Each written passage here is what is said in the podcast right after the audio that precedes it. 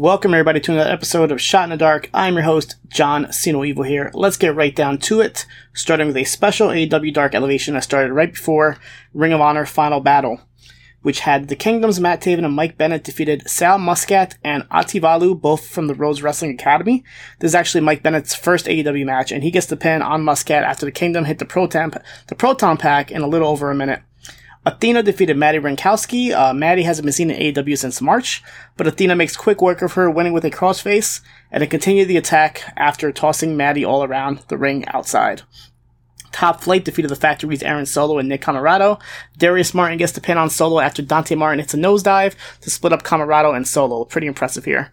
And Juice Robinson gets his first AEW win, defeated Hagane Shino after hitting a pile driver.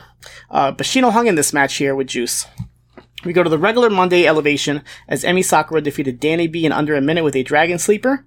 Matt Menard and Angela Parker defeated Warren Johnson and Zach Mason. Uh, another quick match here where 2.0 didn't even take their jackets off and right away hit their double DDT as Parker gets the pin. This is actually pretty funny because Matt Menard is actually on commentary for the rest of the show and they kind of like um, picked on him for not really doing much in this match. We get a backstage promo from the Butcher and the Blade, pretty much calling out the rest of the tag team division. Willow Nightingale defeated Vert Vixen, aka Glitch the Gamer, who's been seen on Women of Wrestling. Quick work from Willow here, winning with a spinebuster, but as soon as the match was over, Tay Conti and Anna Jay run to the ring and start attacking Willow, but she's saved by Ruby Soho, who comes out with a lead pipe to chase them away. The best friends defeated Zach Clayton and Zane Valero. Uh, Clayton stepped off the apron during the match and left his partner alone. So the best the best friends hit the strong zero, and Trent gets the pin on Valero. And then after, I guess they felt bad for him, so got to give him what they want, and gave him a hug. Ari Daivari and the Varsity Athletes defeated Brandon Cutler and Chaos Project. Uh, Smart Mark Sterling cut a promo coming to the ring, talking down to the Texas crowd. Fun match here with a bunch of comedy spots, including Cutler, Luther, and Serpentico all doing airplane spin spots. Uh, Sterling tried to steal the cold spray from Cutler, but it backfired. But the Varsity Athletes were able to take down Serpentico, followed by a frog splash from Daivari for the pin. We go to Tuesday's AEW Dark. These matches are actually taped all the way back in early November in Atlantic City, and a bunch of the matches from this taping actually got cut. Uh, I guess it wouldn't make sense to show them because I had such matches as like 10 still with the Dark Order and uh, Regal with the Blackpool Combat Club, so I guess they just went ahead and uh, cut those matches from this show. But the matches that we did get was Tay Melo defeated Miranda Vionette very quickly and easily with a neck crank submission type hold. The Factory's Lee Johnson, QT Marshall, and Cole Carter defeated Joe Keys, Chris Steeler, and LSG, with Carter getting the pin on LSG after a three-man assisted Cutter. Zach Clayton defeated Steve Pena after hitting a Fisherman's Buster. Kip Sabian defeated Tony Deppen, um, it was kind of funny here because this is obviously taped before he got pulled from his match uh, against Orange Cassidy on Rampage. So commentary says that oh Sabian's clear now after not being cleared on Rampage. Um, so that was kind of funny. But this this match was actually pretty good, uh, very competitive here. And the ending came with Sabian dodging Deppen at the end and hitting the cycle Driver for the win. In the main event here, Eddie Kingston and Ortiz defeated the Trustbusters, Slim J, and Jeeves Kay. Nice showing from Kingston and Ortiz, who had the crowd fully behind them, as Kingston made Jeeves Kay submit to the stretch plum and attack Slim J after the match. We go to Impact Wrestling on Before the Impact. Trey Miguel defeated Jason Hotch. Uh, Miguel has a more heelish persona with his green spray painted X Division title now. I think he might be dropping the Miguel from his name as well and kind of going back to Trey as his graphic just showed Trey, but they still refer to him as Trey Miguel. Um, and the story here is that Miguel actually trained Hotch, so he's attacking his students. And uh, he he's doing his high flying moves to the crowd before kind of flipping them off, so he's definitely going the heel route here. And he gets to win after hitting the lightning spiral that after the match he spray painted Hotch.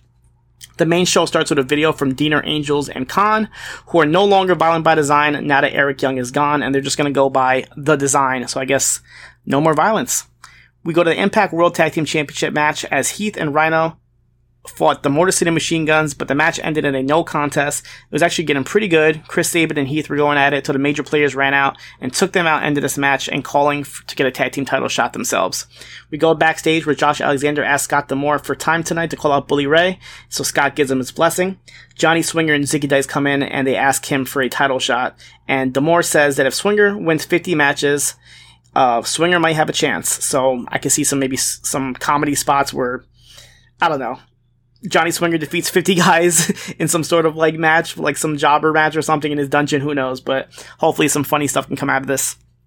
Jordynne Grace and Mickie James had a photo shoot for their Hard to Kill title match that turned into a, a, a pretty heated argument. It's actually kind of funny. They showed them taking the pictures and then just kind of transition to the graphics. So we actually got to see like a making of one of these graphics, which was pretty cool. Savannah Evans defeated Taya Valkyrie after hitting a full Nelson uh, slam. They had a nice little video package showing highlights from Ace Austin and Chris Bey in the New Japan um, Super Junior Tag Team Tournament, which is something I wish that AEW would do. Like they barely even acknowledge when somebody like Lance Archer is over there. So kind of cool to see Impact uh, piggyback off of this promotion. We see Moose attacking Bhupinder Gujjar backstage and tells him to give his message to Joe Hendry. We see a video from Delirious, uh, not sure what he was saying here, but pretty much he's calling out Eddie Edwards for tonight's main event. The Designs Kon, the former Konnor of Ascension, defeated Sami Callihan. Deaner and Angels are on the outside. It caused a little bit of distraction as Kon took advantage and hit a Death Valley driver to Callihan for the win. Tommy Dreamer tried to stop Alexander from going to the ring, but he said not now. Gia Miller asked Trey Miguel backstage why he defaced the title with spray paint as Trey teased spray painting Gia until Crazy Steve interrupted and challenged Trey for the X Division title. Um, it should be out by the time you listen to this, but actually did a show recently with um, Crazy Steve as well as Wai Ting from Post Wrestling as part of the podcast. So us four kind of went into a little bit of everything. So make sure you check that out. Alexander comes out to the ring and says that he was going to have a world title open challenge and suggested that Bully Ray comes out uh, now instead of waiting for Hard to Kill.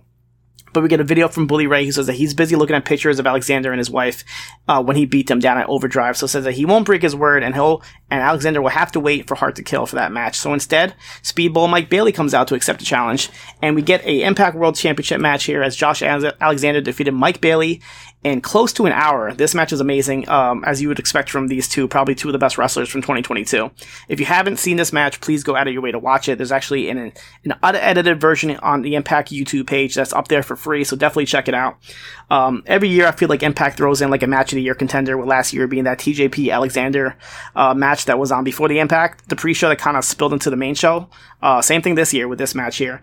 And it was kind of cool how during the match, they said that the match that was scheduled with Eddie Edwards and Delirious, that was slated to main event, is going to get pushed back to next week because of how long that this match went. And this match even got an overrun to go over the uh, allotted time, so kind of cool to see that.